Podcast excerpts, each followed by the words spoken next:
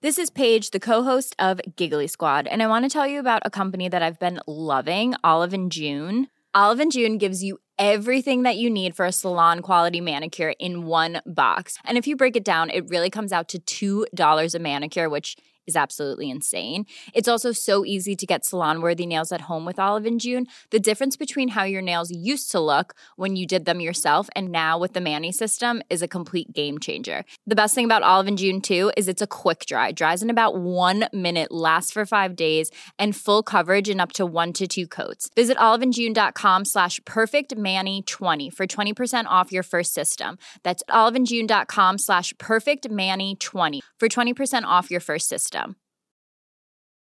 Mother's Day is around the corner. Find the perfect gift for the mom in your life with a stunning piece of jewelry from Blue Nile. From timeless pearls to dazzling gemstones, Blue Nile has something she'll adore. Need it fast? Most items can ship overnight. Plus, enjoy guaranteed free shipping and returns. Don't miss our special Mother's Day deals. Save big on the season's most beautiful trends. For a limited time, get up to 50% off by going to Bluenile.com. That's Bluenile.com.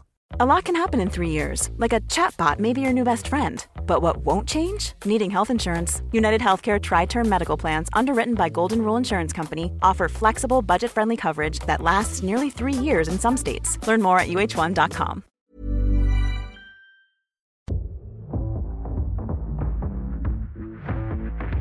Dr. Mark Plotkin is an ethnobotanist and a plant explorer in the neotropics, where he's an expert on rainforest ecosystems. Plotkin is an advocate for tropical rainforest conservation and host of Plants of the Gods, hallucinogens, healing, culture, and conservation podcast. This is a man who knows about how nature can truly influence performance. This idea where reality dissolves and you're in different places and you can travel back into your past and you can travel forward into your future are literally mind-blowing experiences but it's it's it's not for the faint of heart and it's not for people who really don't know how to manage this type of stuff What what's your most recent, most exciting discovery? Would you say? and this is why i'm so high on mother nature uh, pun intended uh, mother nature as a source of new and other compounds because there's so much out there and we're still learning new stuff Dr. Plotkin, thank you so much for uh, joining me on the Performance People podcast. I think the best thing and the best way to start is probably to explain what ethnobotany is and and Sure. your whole role within that world. Well, thank you for having me here. I'm an ethnobotanist by training. Ethnobotany is very simply the study of the relationship between people and plants.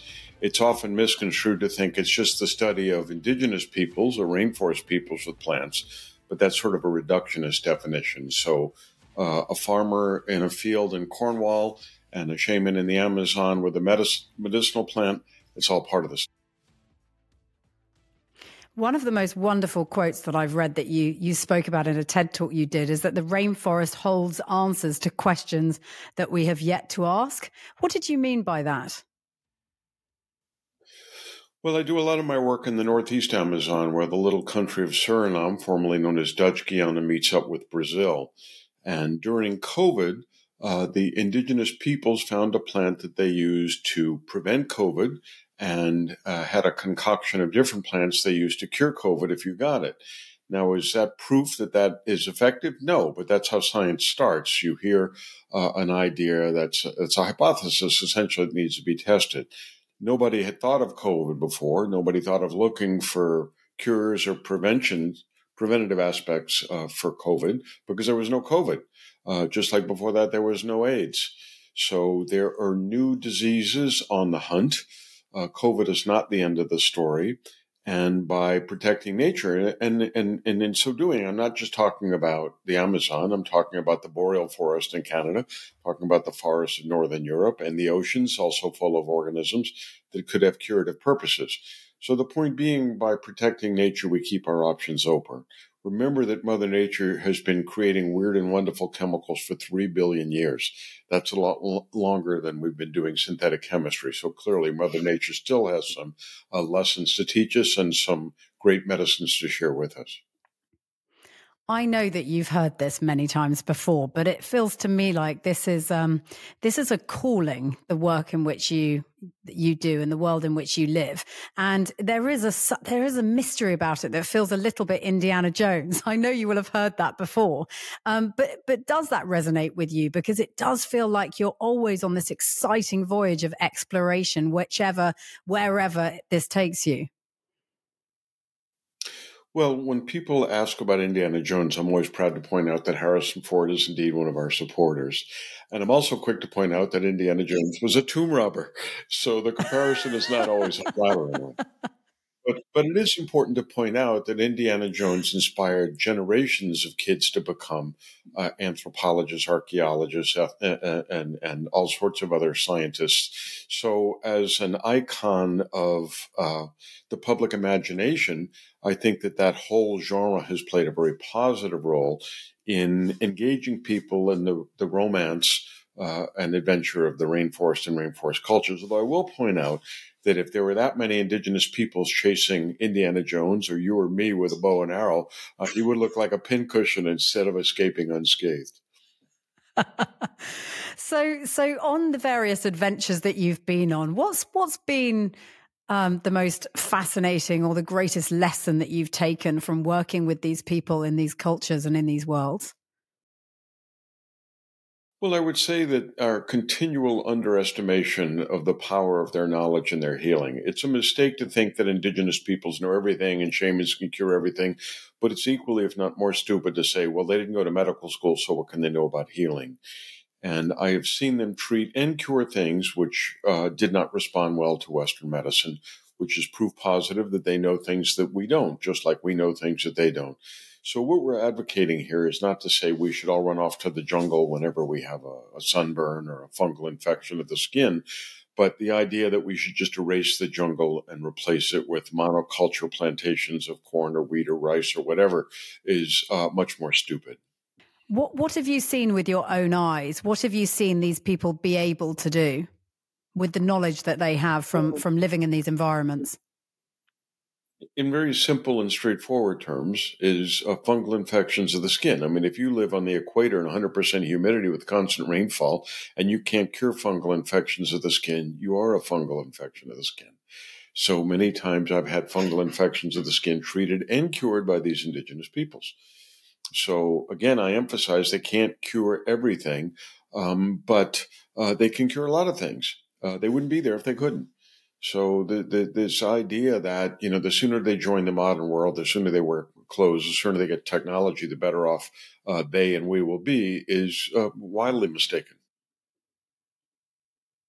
And how did you end up doing that? The work that you you are doing currently. How did you end up um, on this on this pathway? Well, it's a good question, Georgie. You know, it wasn't a straight, straightforward path. I dropped out of college because I was 19 years old and my interest did not lie in, uh, in the academic area, but I took a job as a gopher at a museum at Harvard. I did love nature. Um, and it seemed to me that sciences was less and less interested in nature and more interested in cells and molecules and stuff like that. A tiny biologist, in the words of Jean Mayer, the president of, of Tufts College, where I did my my PhD. So in working at the museum, I found out that there was a night school and I found out there was this wonderful old professor who'd gone down to the Amazon in 1941 and essentially went native for over a decade. His name was Richard Evans Schultes and he's now widely regarded as the father of ethnobotany. And I just followed in his, in, in his footsteps. And I, I, I might add that Schultes was not just a great ethnobotanist, but he was an inspiration to a lot of people. E.O. Wilson probably the greatest biologist of the 20th century, said that Schultes was his hero. Allen Ginsberg, the beat poet, said that Schultes was his hero. And I defy anyone to find uh, somebody who was a hero to both E.O. Wilson and Allen Ginsberg besides Richard Evans Schultes. So when you say you followed in his footsteps, where did that take you, first of all? Well, seeing a fellow that went to live with people who were regarded at the time, even when I was in college in the 70s, regarded as primitive people, Well, he here was this Harvard professor, uh, very stolid and and staid, saying, "No, they know more than we do. They may not have uh, last names. They may not be able to write. They may not even be wearing pants, but they know more than I do and more than I ever will." And that was really sort of an earth shaking uh, idea. And of course, once I got down there, I, I, I saw that he was right. Not that I doubted him in the first place now we live in an age where everybody's done ayahuasca and everybody's interested in hallucinogens. But uh, when I was coming up, that was it was a pretty radical idea that the shamanic tools like psilocybin, ayahuasca, uh, could help with certain mental challenges, mental health problems that Western medicine was not particularly good at treating or curing. So now we live in the psychedelic renaissance where everybody uh, has certainly heard that these things have therapeutic potential. Many of us have tried these things with therapeutic potential. Many of us have benefited, but the flip side of it is that these things can be dangerous as well. I have a podcast called Plants of the Gods Hallucinogens, Healing, Culture, and Conservation. And I always point out that these hallucinogens, entheogens so called, are essentially psychedelic scalpels and that they can be used to heal and they can be used to hurt. So the idea that these are natural products, so if you just take more and more psilocybin, you're going to get better and better, is clearly uh, not only foolish but dangerous. These types of things, which really uh, affect your mental software, need to be taken under the guidance of a guide, uh, ideally a shaman. Now, there aren't enough shamans to go around given the ever increasing demand. But the idea that you can order ayahuasca on the internet and sit around with your homeboys and take it and uh, only good things come of it is wildly uh, inaccurate. So just tell me a bit more about what that feels like because I've I've never been in that position. So I'm fascinated by the world in which you inhabit when you're taking this the right way. What what happens? What are the changes that you see and what are the effects? Well, Timothy Leary went on endlessly about the importance of set and setting. In other words, this isn't something you want to do on a crowded tube um, with a lot of people around you yammering and crowded together and sweating. Uh, on the other hand, I do think that he missed the most important S, which is that of shaman. Like I said, you need somebody in charge. You need somebody who can help you if you get in trouble, which has happened to me on a couple of occasions.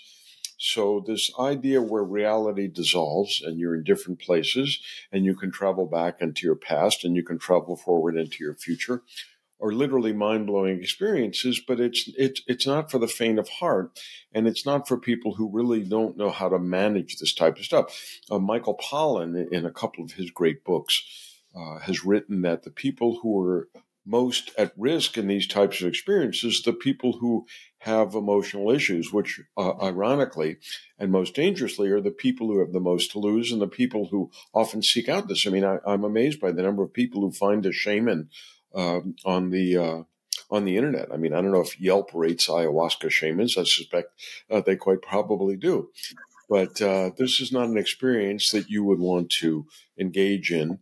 Um, and and some people do it and they and they get uh, cured or better or, or find this a an important experience. And some people do it and it's pretty terrible.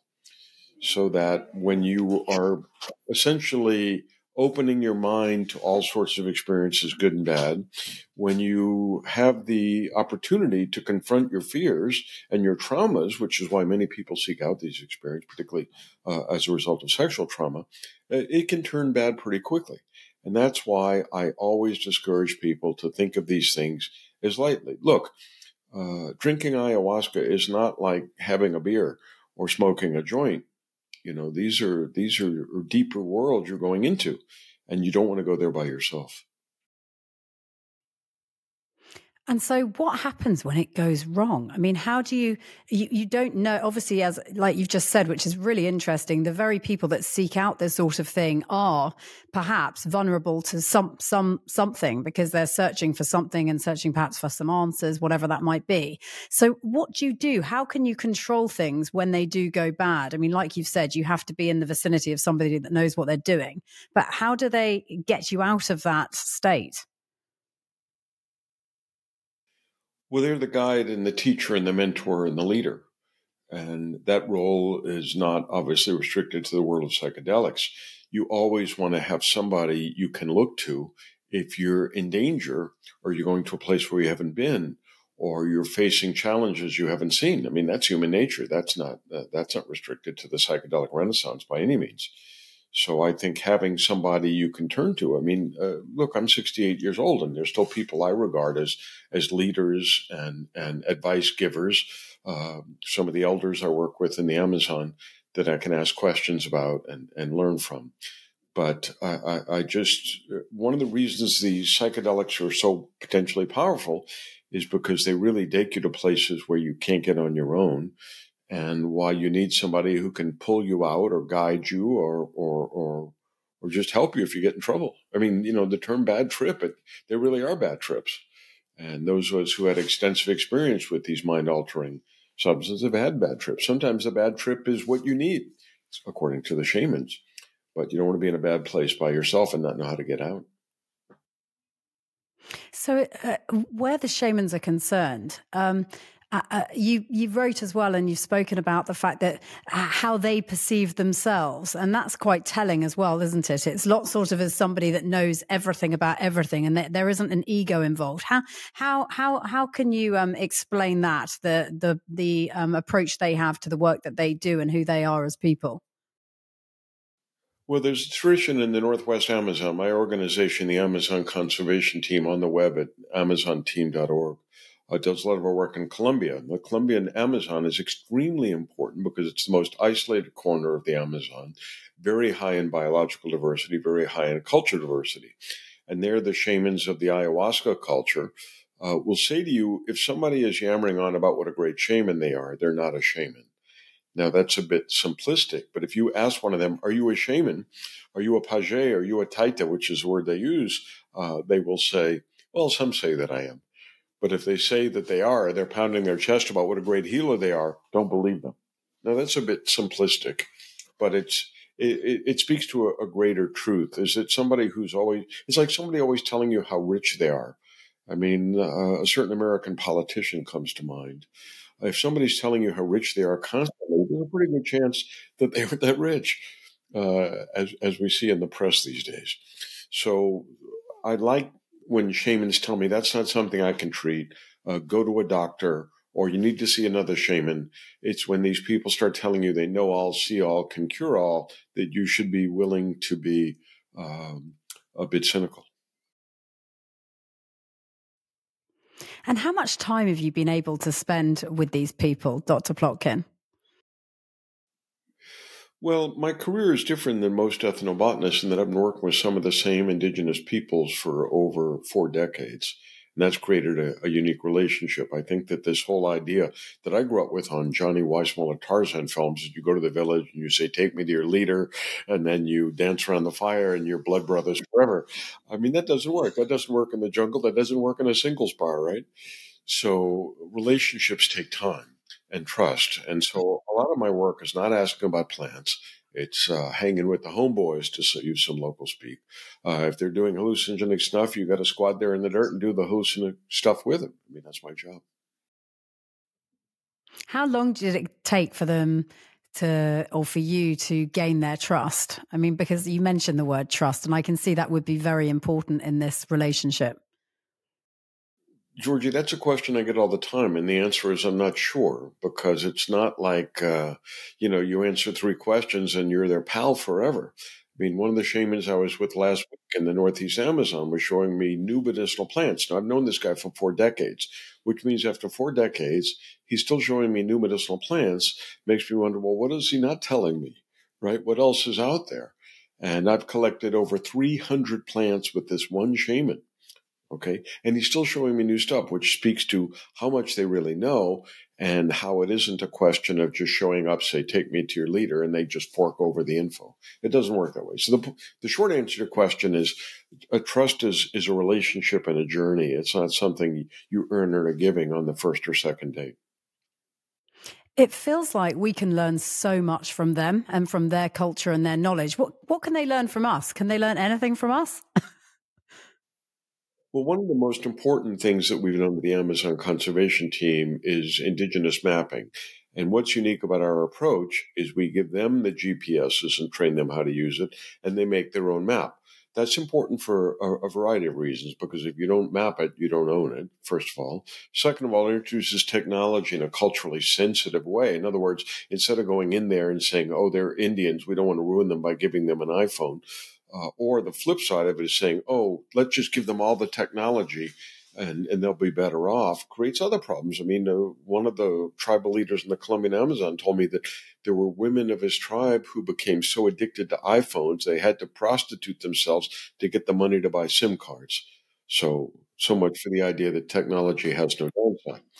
However, um, the mapping is something we taught them how to do, and they went off on their own and did it. And then they taught the next tribe over, and then the next tribe over. And as a result, there's a hundred tribes in Amazonia, hundred groups. Uh, we estimate there's a total between three and four hundred. We have had the honor and privilege of working with over a hundred of these and helping them make their own maps. So again, I, I, this idea that well, we have nothing, they have nothing learned from us. We have stress-related heart disease, and we have COVID, and everything we have is bad, and they're the noble savages, and we should learn everything from them. No, that's, it's it's not that simple. In, in Suriname, there's the saying: To every difficult question, there is an answer which is both simple and wrong. I like it. I like it.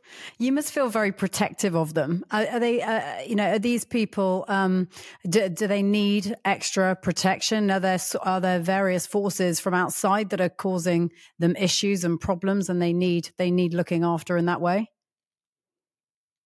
They do, and, and that takes two forms. One is using the knowledge, uh, resources, and forces we have to protect them in a number of ways. Legal assistance um, uh, marking their boundaries w- with the addition of these maps.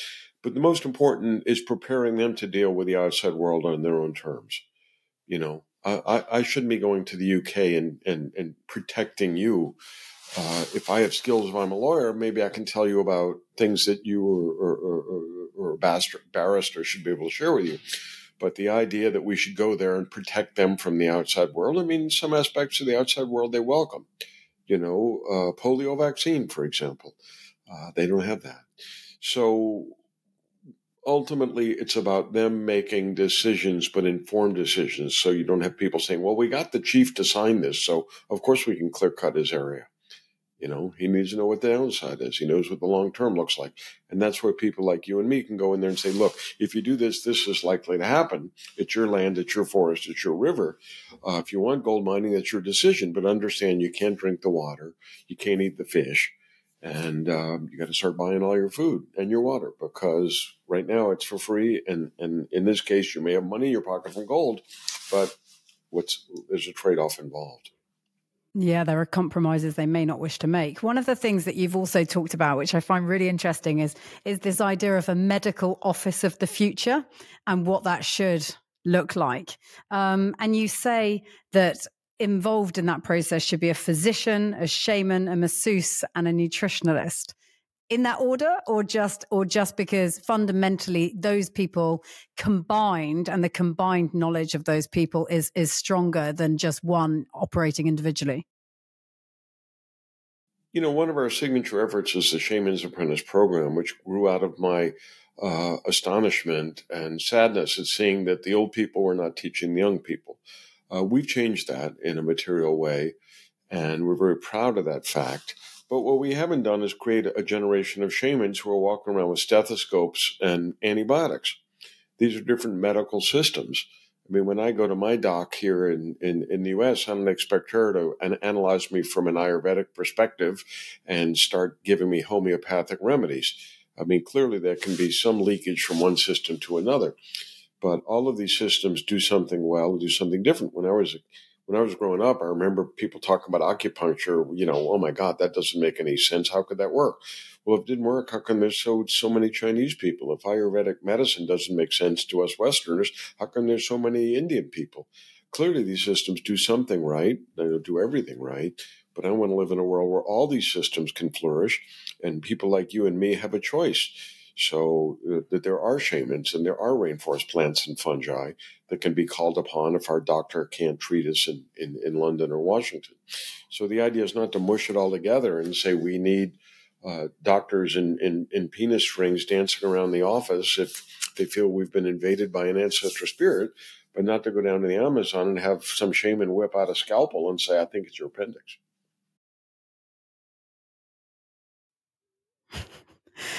My um my issue at the moment is a really bad back and i was thinking what would a shaman do with my with my bad back that i've got an issue with with my trapped nerve up here? Can you share that can you share that story of the time where you entered the jungle and you had some treatment on a on a was it a foot injury that was giving you trouble um, and you found that you were able to alleviate the pain that way. A lot of stories like that.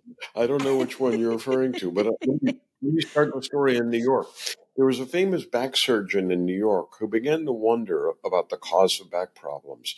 So he took a 100 corpses, uh, 50 of which were people who'd reported severe back problems, and people which hadn't, and, and cracked those backs and found out that about half of the people with severe back problems had nothing wrong with their back, and half of the people who never reported back problems did have something wrong.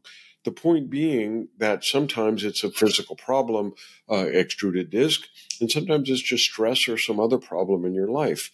So, what is great about shamanic medicine is it combines the physical with the spiritual. It does not happen with our, our physicians, at least in this country. I can't speak to the UK.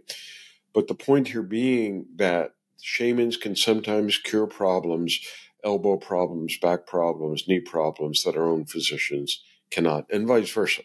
Okay uh, I had a problem in my forearm. Now, this is not the story you're asking about because I've never published this one. I had a problem in my forearm up from forearm playing too much uh, racquetball, and there's not a lot of venation there. So if you if you damage that muscle, it doesn't heal well. I went to the doctor. She gave me injections, um, heat, cold, aspirin, painkillers, steroids. None of it worked. And I went to the shaman and uh, I was fortunate enough to be there for a month, work on other things.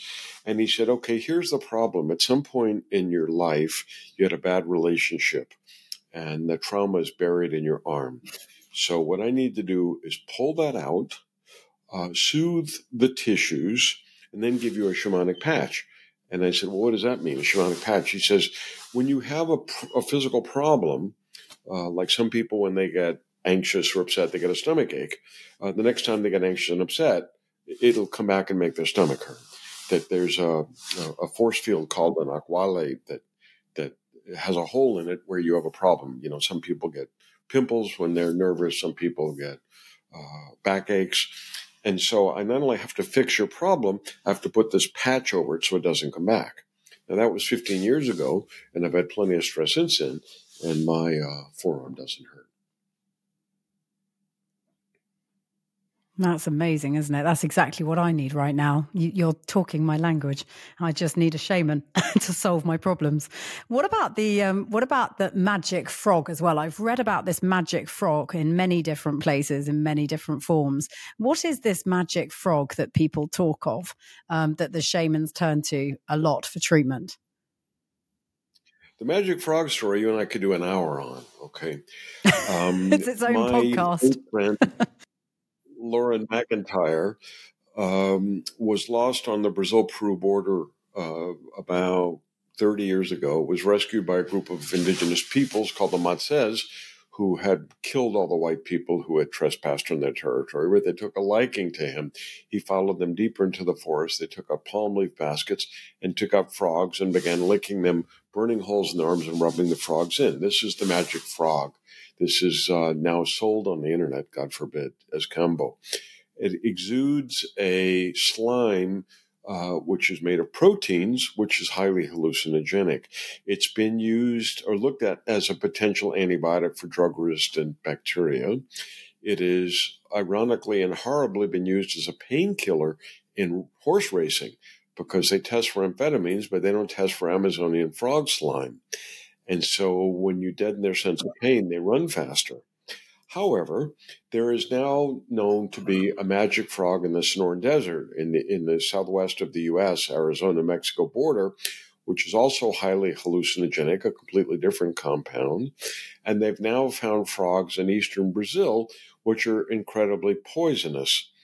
So this whole world of frogs as medicines, which, you know, people would have laughed up up till a few years ago is is is a burgeoning one that's really expanding. And all of these are different compounds, different classes of compounds. And remember, if you go back to Paracelsus 500 years ago, he said the difference between a poison and a medicine is just a question of dosage. So I think uh, a lot of ethnobotanists, myself included, have overlooked compounds in nature, whether it's frogs or plants or, or spiders, where the indigenous people would say it's poisonous, don't touch it, or it's poisonous, don't eat it.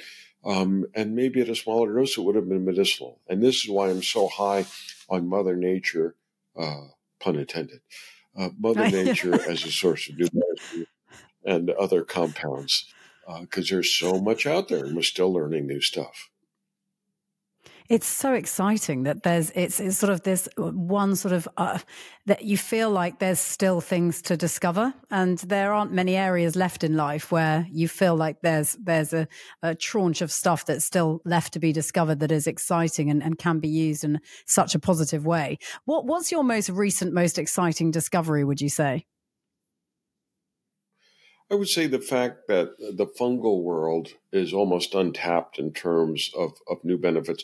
I'm coming out with an editorial which will appear in Herbalgram magazine, which is the magazine for herbal medicines. I mean, there's so much garbage on the internet and so much garbage in these magazines where they're repeating the same nonsense. This is the one to go to Herbalgram. Um, where I talk about how much is still being learned from the fungal world. I'll give you a very a concrete example.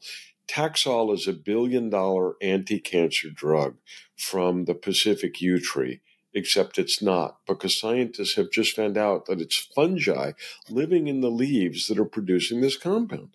This is a billion dollar drug, and we didn't even know what kingdom it came from. Okay, so it shows you how much is still out there. My ball, my pal Paul Stamets, S T A M E T S, and if you don't know who he is, you should watch the documentary Fantastic Fungi. It's one of the greatest documentaries ever made. Uh, is talking about new uses for psilocybin, which was discovered by my mentor, Richard Evan Schultes. But let me repeat that discovered with air quotes, because as Schultes said, we don't discover anything. Uh, the indigenous peoples teach it to us. Uh, psilocybin was taught to him by indigenous peoples of the Mazatec tribe in southern Oaxaca, southern Mexico in the late 30s. We're still finding new uses for it. Um, we're still finding new uses for it.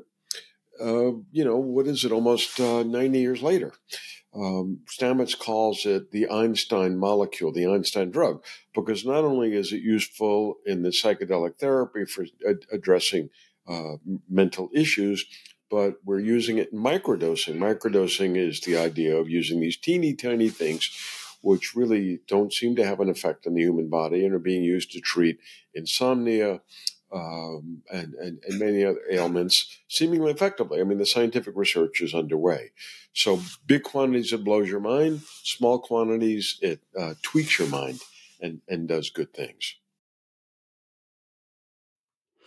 What that does raise an interesting question. What happens when there's a not a discovery as we've as we've established, but um, a teaching or a learning imparted, whereby you can see that this is a massively, massively um, uh, and potentially huge um, financial um, uh, scenario which which is unfolding here. You find something that really could work in in the Western world. You're talking mega pound signs or mega dollar signs. In your case, what what happens well, then with? Um, that, really is, that really is part of the challenge because the capitalist system yeah. does some things very well, but not everything.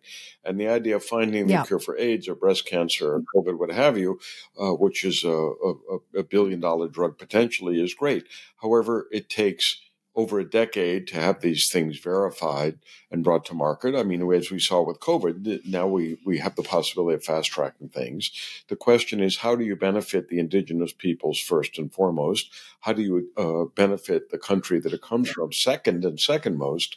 And then how do you benefit all of us in terms of, of, of the benefits of these new drugs? So I think capitalism is actually not very good at this. And we've seen time and time again in the distant past where indigenous peoples taught us something. And I'm not just talking about medicinal plants, I'm talking about uh, agricultural plants, for example. I mean, corn. Corn is the most valuable plant in the U.S. Uh, and number two, ironically, if you count both legal and the illegal market, is cannabis. uh, the indigenous peoples who taught us both of those plants did not benefit and do not benefit. So, how do we do a course correct to make sure that these people? I mean, with psilocybin, we know that a it was the Mazatecs that taught it to Schultes, who taught it to us. However, there's two other tribes that use these mushrooms. so, if you have a, a million dollars to divvy up, uh, who do you give it to? Do you give it to the Mazatec City Council? Do you give it to the three tribes? Undoubtedly, other tribes will emerge and say, "But we've been using that all along as well." And then again, who do you give it to? Do you give it to the chief? Do you give it to the shaman? These are all very difficult issues. I mean, the most important thing really is to protect the knowledge and protect the indigenous peoples or the peasant peoples, who in some cases know these medicinal plants, these agricultural plants, and then figure out how to distribute these uh, benefits fairly. It's, it, it really hasn't been done satisfactorily in just about any case, but there's a lot of interest and a lot of people uh, trying to do it the right way. Yeah, it's clearly it's clearly as you've explained a bit of a work in progress. Um, normally, when I ask people, Dr. Plotkin, for their performance tip to sort of round off this this podcast, um, I know what I'm going to get back from most people. I've got absolutely no idea what you're going to tell me when I ask you. If you were to impart some knowledge, some learning that you've got from your world about everyday performance and how people can improve themselves in on a daily basis um, and improve their performance, what would you tell me that would be? It's very straightforward. I mean, what your mother told you was right. Wash your hands, uh, get a good night's sleep, uh, look after yourself. People are always looking for a panacea, some sort of magic pill from the Amazon or something from the health food store that's going to increase their performance or virility or whatever, whatever, whatever. But, you know, your body is the greatest machine ever created we're still finding new things about it. You know, look at your microbiota. We're finding out that uh, what, what, what's happening in your stomach and intestines may determine 90% of the quality of your life in many ways. And of course, the joke now in the ethnobotany world is we've been following these guys for 40 years with our hand press. Uh, to put plants in, whereas we should be following them around with buckets and asking them to defecate into that because it's those microbes which are much more valuable uh, than the plants themselves. But seriously, uh, looking after yourself and, and trusting nature and fine tuning uh, the, the machine that nature has given you is the most important thing rather than figuring out it's going to be in a pill or, or, or from a shaman or something which is going to be easily done. So, eating right, sleeping right, uh, mental wellness, uh, good sex, all of those things are, are, are things that keep you in tip top shape. And it's it's frustrating to me to see people that are always looking for this magic something that's going to take them to the next level and are neglecting their own wellness, which is, you know, very simply uh, something that we're all brought up with. So focus on yourself, focus at home, focus on these life lessons you learn starting from childhood, and then talk about fine tuning. But don't think that your acid reflux or your stress uh, or, or, or, something is going to be cured one session with some uh, shaman that you met on the internet. what a shame. no, that's great. Thank you so much. I really appreciate it. And I've learnt loads and it's been fascinating. Thank you very much. Well, George, it's been a, a, a pleasure from my side as well. It's nice to be asked such interesting questions by somebody who did their homework.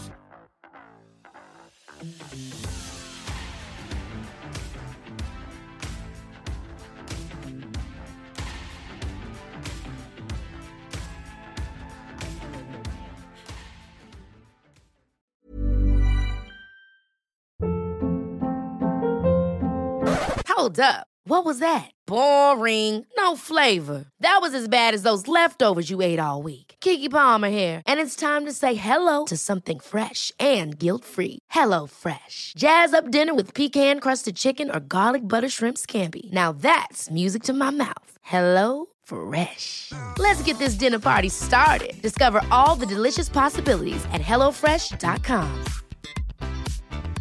Planning for your next trip? Elevate your travel style with Quince. Quince has all the jet setting essentials you'll want for your next getaway, like European linen, premium luggage options, buttery soft Italian leather bags, and so much more. And is all priced at 50 to 80% less than similar brands. Plus, Quince only works with factories that use safe and ethical manufacturing practices. Pack your bags with high-quality essentials you'll be wearing for vacations to come with Quince. Go to quince.com/pack for free shipping and 365-day returns. Mom deserves the best, and there's no better place to shop for Mother's Day than Whole Foods Market. They're your destination for unbeatable savings, from premium gifts to show-stopping flowers and irresistible desserts. Start by saving 33% with Prime on all body care and candles. Then get a 15-stem bunch of tulips for just $9.99 each with Prime. Round out Mom's menu with festive rosé, irresistible berry chantilly cake, and more special treats. Come celebrate Mother's Day at Whole Foods Market.